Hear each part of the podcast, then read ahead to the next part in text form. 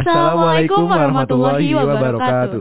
Halo teman-teman semua, balik lagi di Iaki Podcast. Di podcast kali ini kita uh, nggak sendirian aja nih Kang. Perkenalkan nama aku Ine Mutia dan rekan saya. Muhammad Tafi Akbar. Oke, di sini kita mau, mau membahas apa nih Kang? Kita di sini mau membahas tentang yang lagi rame teh, yang Apa sedang tuh? maru-maru kita eh, lakuin itu. Oh, lagi apa tuh ya? Itu lagi kita mau bahas tentang kaderisasi tuh. Oke, di sini kita bakal eh, ngedatengin narasumber yang eh, luar biasa keren gitu dan Bang. menarik Keren banget juga teh. gitu. Ini panutan anak himpunan ini. Oh iya betul dan kayaknya banyak juga orang yang kenal sama narasumber ini ya. Betul. betul. Oke, kita panggilin aja kali ya. Oke, kita panggilkan eh, Kang Rais. Halo, assalamualaikum. Oke Kang, Eh, gimana Kang? Apa kabarnya Kang? Tegang-tegang aja. Gimana Kang? Apa kabarnya? Alhamdulillah baik baik. Kalian gimana? Alhamdulillah, Alhamdulillah Kang, baik. baik. Oke. Saya saya kangen sebetulnya sama suasana di himpunan. Eh, Jadi begitu diundang sama anak-anak himpunan, oh ya udahlah nyempetin gitu. Aduh. Jadi makasih nih udah ngundang. Ya sama-sama Kang. Oke nih sebelum kita lanjut ke eh, pertanyaan nih, kita eh Akang harus perkenalan dulu dong Oh, iya, tentunya. Eh, Assalamualaikum warahmatullahi wabarakatuh. Nama saya Rais Muhammad Falah. Saya IEKI angkatan 2017 dan alhamdulillah kemarin baru saja lulus di tahun 2021 begitu. Mungkin itu aja ya. Oke. Ya. Oke, Pi. Eh, kita Masa basi dulu ya Kang ya? Oh, iya, iya. Jangan langsung pertanyaan lah biar biar, biar Ino ini, Ino ini kayak tegang banget. Betul kan, tadi tegang banget kan? Udah nyantai aja. Kita Kita, harus- kayak ngobrol di Ah, warung oke, kopi aja. oke, oke. biar lebih kali kita kita Iya. basa basi dulu kali ya Kang.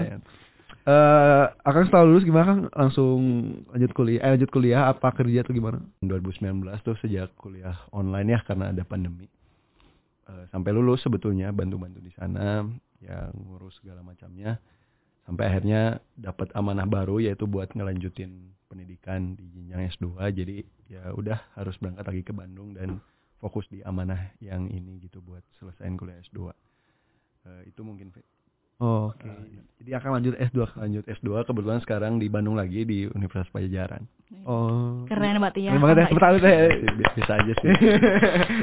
Oke nih Kang, Eh, karena Akang sekarang lagi menjalankan studi juga gitu ya. Ah.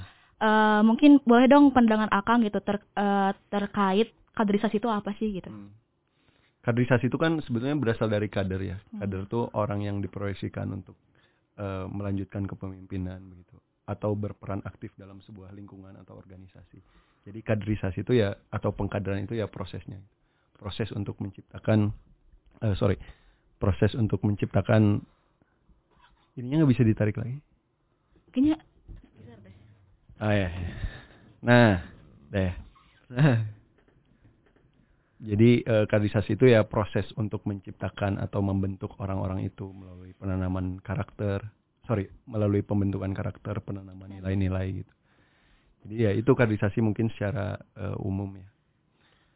Dan kaderisasi ini, kad- kaderisasi ini pelaksanaannya nggak terlepas dari organisasi atau orang yang melak- melaksanakan kaderisasi itu sendiri.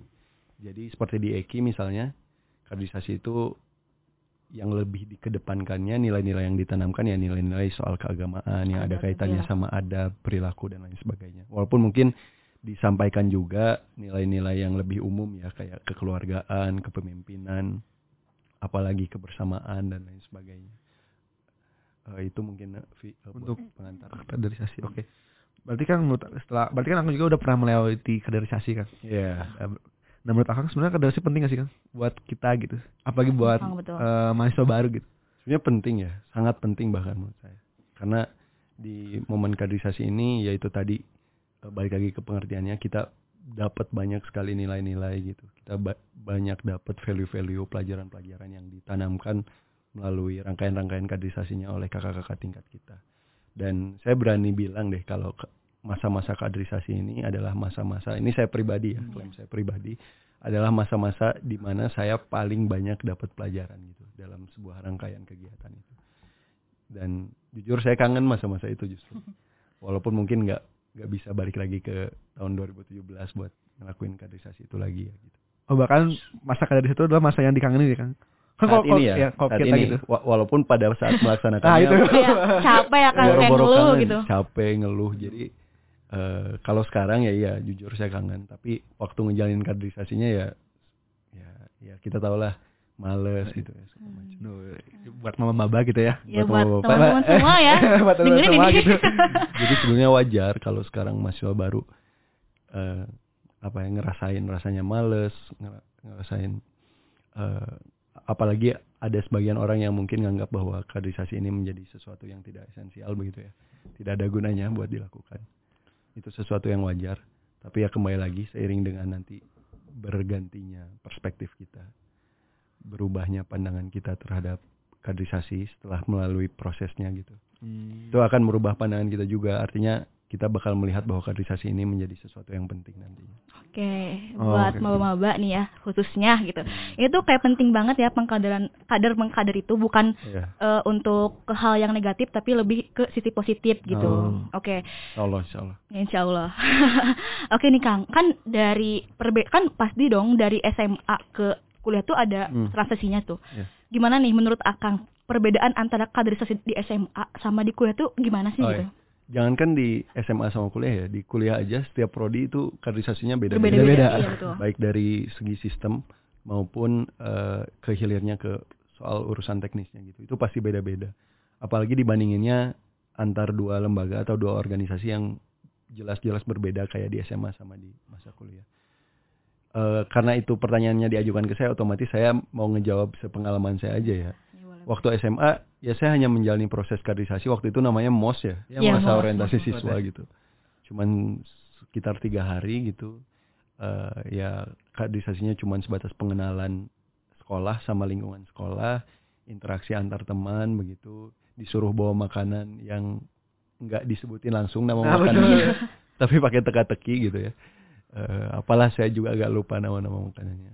Cuman sebatas itu. Sementara di kampus di kuliah di IEKI ini eh, masa kaderisasinya lebih panjang dari itu gitu melalui beberapa tahapan bahkan sebelum kaderisasi di IEKI kita kaderisasi dulu di eh, lingkup Universitas. universitas Iya. Mokaku namanya kalau di UPI terus eh, setelah di Mokaku tiga hari ya kalau tidak salah Ya tiga hari kan. kita Moka fakultas Moka masa FPB. orientasi FPB ya di fakultas kita berapa hari itu satu eh, Sehari doang. sehari doang terus ya ini yang paling panjang yaitu kaderisasi di internal himpunan yang makan waktu kurang lebih empat bulan ya kalau tidak Iya, salah. walaupun bulan. tidak tiap hari juga sih kaderisasinya hanya di eh, akhir pekan nah jadi perbedaannya yaitu dari jangka waktu SMA itu hanya sebatas tiga hari atau paling lama mungkin teman-teman saya ada yang sampai satu minggu Eh, sementara di kuliah ini bisa sampai empat bulan dan proses kaderisasinya lebih panjang lebih berbelit-belit lebih berat Pastinya lah Kang ya.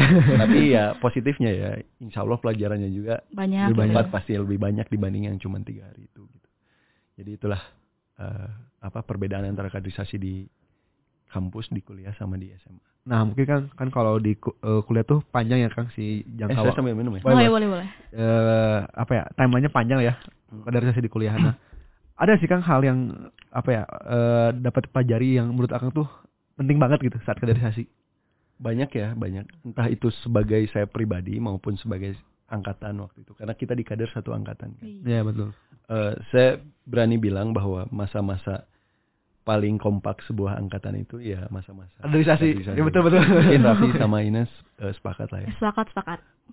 Karena kita eh, saat itu merasa kita punya tujuan yang sama gitu. Punya dalam tanda kutip musuh yang sama. Iya. Punya problem yang harus dipecahkan bersama-sama. Betul. Jadi eh, angkatan ini ya bisa dibilang paling kompak, paling satu padu ya pada saat masa-masa kaderisasi. Nanti kawan-kawan 2022 mungkin akan bisa membedakan eh, situasi di internal angkatannya ketika sedang menjalani proses kaderisasi dan eh, setelah menjalani Iya betul. bakal ada perbedaan-perbedaan yang entah kecil atau besar itu pasti akan terasa gitu.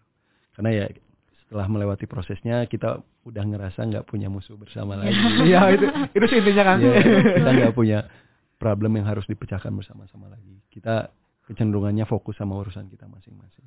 Jadi sebagai satu angkatan itu tentu sangat berguna untuk menguji melatih kekompakan kita, kebersamaan kita, kesatuan kita sebagai satu angkatan. Nah, untuk pribadi ya tentunya tadi nilai-nilai yang saya sebutin di awal itu secara sangat efektif gitu ya. Kalau di Eki sangat efektif banget gitu sampai ke kita mahasiswa-mahasiswa baru. Orang-orang yang tadinya tidak hanya saya, orang-orang yang tadinya ragu mengatakan pendapatnya, menyuarakan pendapatnya di hadapan umum setelah melewati proses kaderisasi ini, walaupun awalnya terpaksa ya, karena ada kekuatan lain yang memaksa kita untuk berbicara, Ya, betul. akhirnya kita justru jadi terbiasa untuk mengatakan sesuatu yang menurut kita harus diutarakan gitu. Eh, itu dari sisi keberanian, terus dari banyaklah dari sisi kepemimpinan gitu, kita jadi berani eh, untuk memutuskan atau memimpin sesuatu yang seandainya kita bisa memimpin itu. Banyaklah nilai-nilai yang bisa kita adopsi, bisa kita dapat di proses kaderisasi ini. Oke, berarti banyak banget nilai yang kita harus ambil dari eh, segi kaderisasi itu ya. Banyak banyak. Banyak banget. Insya Allah, insya Allah. Berarti kaderisasi bukan hal yang sia-sia ya. Bukan. Bukan, Setelah setelah akang kaderisasi nih. bukan lah. Kan itu bermanfaat banget lah buat kita Hmm. eh, ke depannya gitu. Iya. Hmm. Oke nih Kang, karena kan eh, kader mengkader itu maksudnya tuh eh, itu udah jadi apa ya? Udah jadi turun temurun ya Kang. Turun temurun betul. Hmm. Terus eh, banyak tuh kayak mahasiswa atau mahasiswa baru yang eh, kurang semangat gitu dalam menjalankan kaderisasi.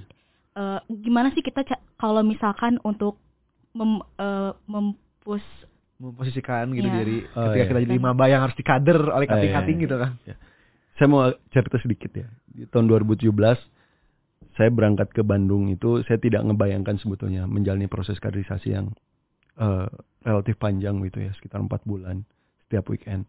Pada saat saya SMA, weekend tuh jadi hari yang saya tunggu-tunggu karena ya kita bisa leha-leha di kamar, eh, bisa menghabiskan waktu seharian untuk melakukan apa yang kita mau gitu.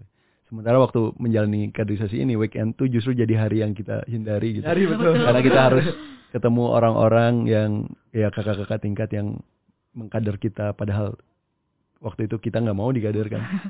Eh ya intinya saya nggak dapet belum dapat belum bisa berpikir jernih karena yang dikedepankan ya sisi sentimen kita waktu itu sebagai peserta eh ya pemikiran kita belum terlalu terbuka bahwa ke- kegiatan ini ya cuman buang-buang waktu, buang-buang tenaga, buang-buang energi gitu. Sampai akhirnya ya seperti yang saya bilang tadi, setelah menjalani proses kaderisasinya justru eh, pemikiran itu berubah gitu. Seiring dengan perubahan perspektif perspektif pula. Eh yang tadinya kita melihat bahwa kaderisasi ini cuman segala sesuatu yang negatif gitu setelah melewati prosesnya ya oh ternyata memang kaderisasi ini menjadi sesuatu yang sangat kita perlukan gitu. Eh, apalagi pada saat kita menjalani proses awal-awal masa perkuliahan menjadi seorang mahasiswa baru.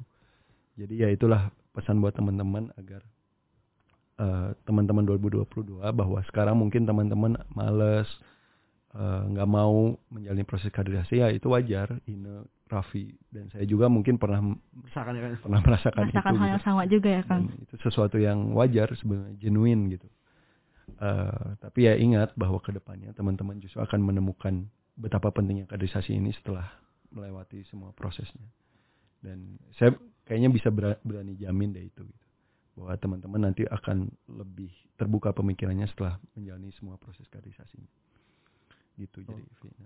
Oke mungkin gitu kan. Aku pengen nanya gitu kan. Kan rangkaian di Yeki banyak ya buat Banyak, kaderisasinya. Iya. Dari Mundo sampai Bagem gitu. Ada gak sih kan cerita lucu gitu? Pas mau saya eh ya, pas lagi lagi mau saya atau lagi, lagi kaderisasi gitu. Yang sampai sekarang tuh akan inget gitu. Ini cerita paling lucu seangkatan lah. Wah banyak sih ya, banyak sih ya. Cuman walaupun pada waktu ngejalaninnya nggak ada lucu-lucunya ya, Iya. karena kita takut atau apa. Cuman kalau diceritain sekarang ya lucu lah. Jadi eh, ada kawan kita. jadi dulu tuh ya kita anak-anak Ikhwan angkatan 2017 ketika kita mau menjalani proses kaderisasi itu pasti kita nginep malamnya di satu kosan. Kosan yang dulu suka dijadiin tempat nginep tuh kosan Kang Faiz Dava. Oh, Oke. Ini sama Raffi kenal ya Kang Faiz Dava. Nah, eh, selalu tuh modul saat pokoknya setiap rangkaian kaderisasi kita Selalu nginep ya karena nginep apa gitu kan? kita ngantisipasi eh, ada kawan kita yang telat membangunkan gitu kan. ya karena kalau satu pun yang telat satu orang pun yang telat pasti Kena yang semua. dihukumnya semua, semua gitu. nggak mungkin dia doang gitu Eh, jadi ya udahlah buat mengantisipasi itu akhirnya kita tidur di tempat yang sama di kosan yang sama walaupun nggak semua Ikhwan juga sih cuman ya mayoritas Ikhwan lah Berarti kok kayak pindang kan tidur. kayak pindang ya Banyak banget kan Iya, sih. Iya, ya justru itu kan momen-momen kaderisasi itu yang Banyak membuat momen-momennya Iya, itu. nah. Oke lah, pada satu waktu ada kawan kita namanya Bay Belly, mungkin kalau Bay nonton atau dengar. Jadi Bay kita ini emang agak unik orangnya. Nah, eh, satu waktu kita nggak ingatkan dia tentang barang-barang bawaan yang harus dibawa Oh. di besok hari. Padahal kita tahu Bay ini agak teledor orangnya. Nah, waktu itu jadi ada satu kesempatan di mana kita tuh harus bawa ponco karena kegiatannya kan kaderisasi ini waktu mudul nih outdoor ya outdoor jadi mengantisipasi hujan panitia mewajibkan kita buat bawa ponco nah kawan-kawan semua bawa ponco. Nah biasanya kalau besoknya kaderisasi itu malamnya kita periksa barang bawaan masing-masing. Ya kita kita periksa. Saling mengingatkan gitu ya, saling ya? mengingatkan saling mengingatkan. Nah waktu itu kita agak luput. Malamnya kita main apa kartu atau apa. Jadi pokoknya lupa aja. Kita baru periksa paginya. Subuh. Subuh. Jadi sebelum kita berangkat berangkat kita baru itu. periksa. Nah Bay Berli ini kawan-kawan kawan saya ini nggak bawa ponco. Sementara kawan-kawan kita yang lain nggak ada yang bawa ponco Ponco dua. Ya nah akhirnya Bay Bay ini emang agak out of the box. Dia cer- cerdas orangnya.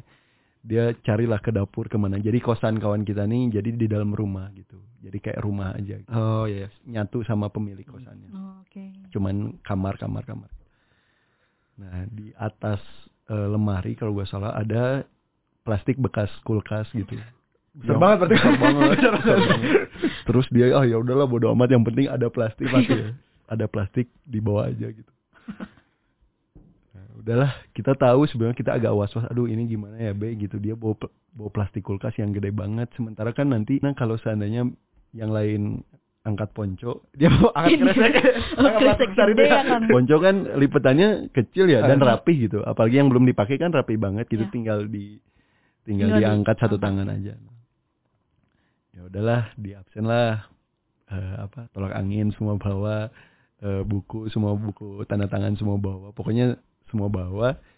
Yang pas bagian ponco ini, yang lain mah kecil-kecil. Nah, ini kayak bawa bola bowling besar. Cuman waktu itu eh, gak tahu apa, eh, panitianya nggak sadar kalau apa yang Bay bawa itu Plastik. sesuatu yang tidak lumrah gitu. Ya. Terus banyak lagi sebetulnya eh, apa cerita-cerita lucu yang kalau diceritain sekarang ini justru malah bikin kangen lagi kaderisasi. gitu. Eh, tapi ya itulah di antaranya yang paling mudah saya ingat tuh yang momen itu. Sementara kita mau ketawa juga waktu itu nggak bisa kan. Kita ketawa tuh nggak boleh kan sama panitia. Iya, nggak boleh. Sementara itu kan lucu banget. Eh, terus ya banyak lagi lah sebetulnya cerita-cerita.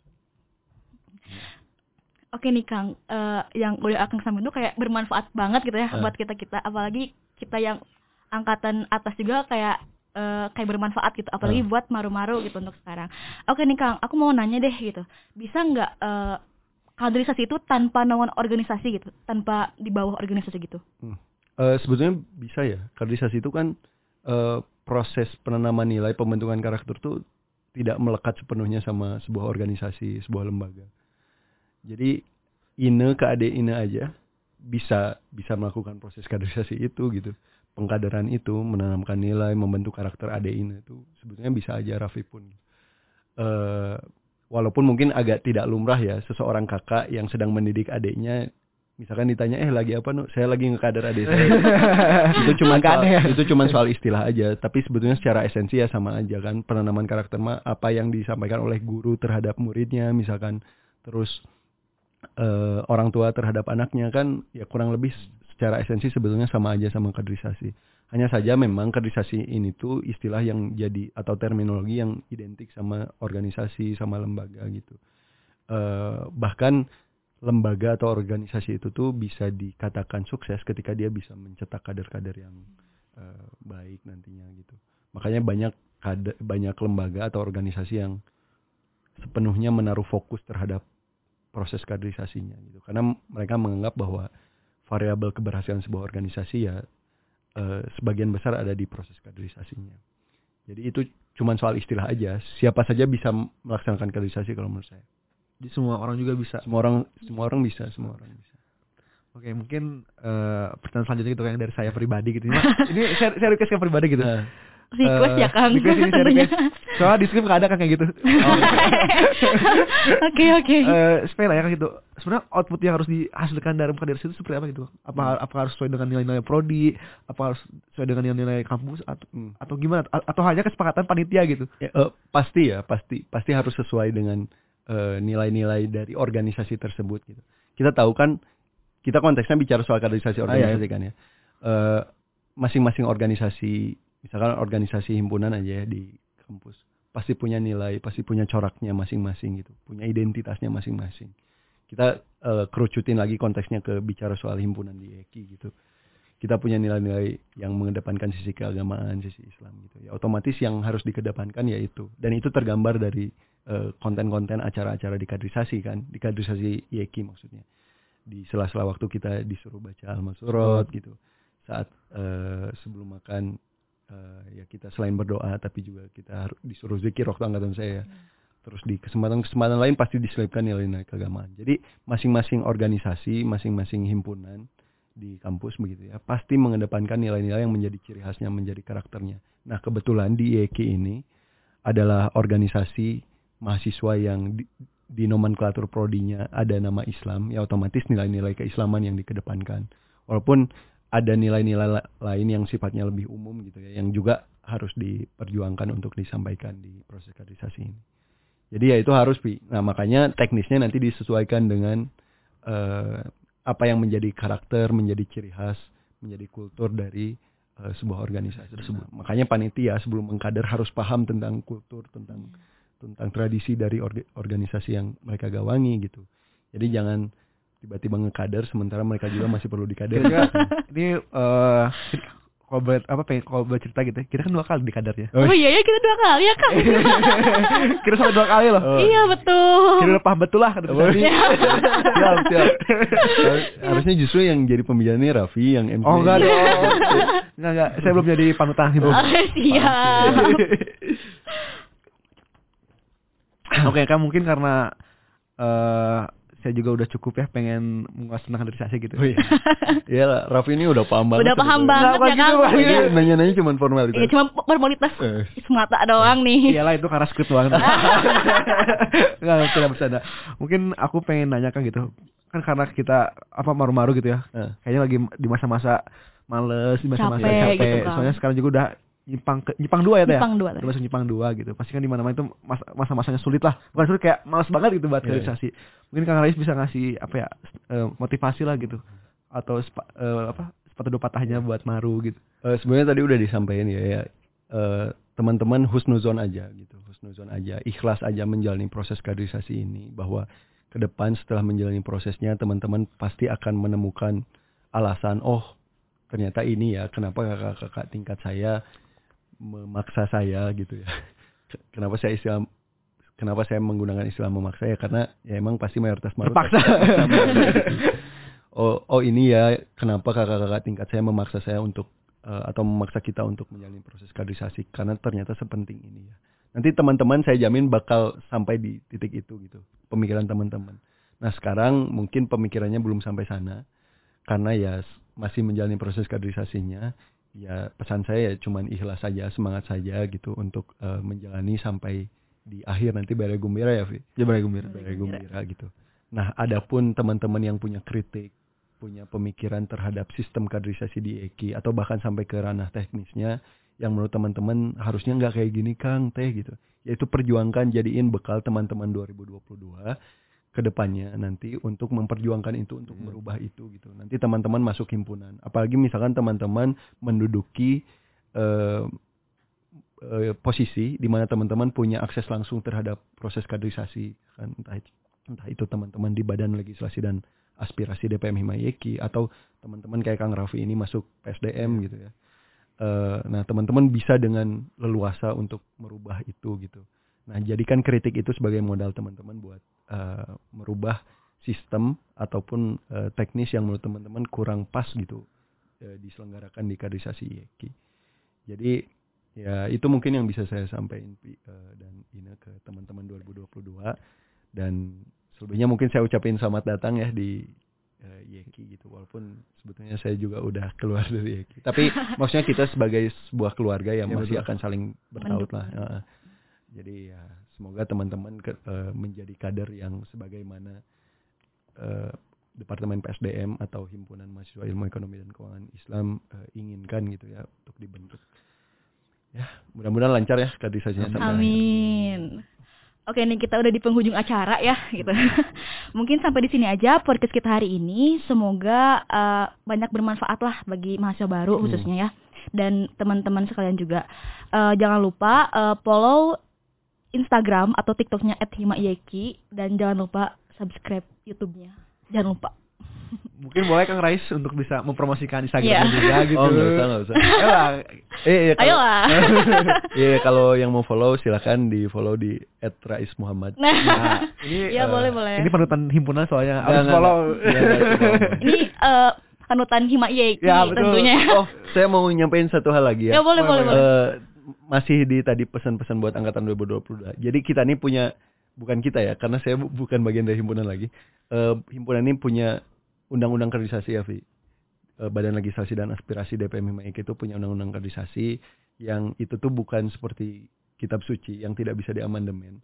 Artinya perubahannya sangat dimungkinkan begitu. Nanti Balegas itu melakukan semacam eh, apa ya pembahasan gitu yang melibatkan semua unsur keterwakilan di himpunan. Nah, teman-teman yang punya kritik, nah teman-teman yang punya kritik terhadap eh, sistem dan teknis eh, kaderisasi ya bisa memperjuangkannya di sana gitu. Jadi semangatlah teman-teman untuk merubah sistem kaderisasi yang sekiranya teman-teman pikir itu perlu ubah. Betul. betul.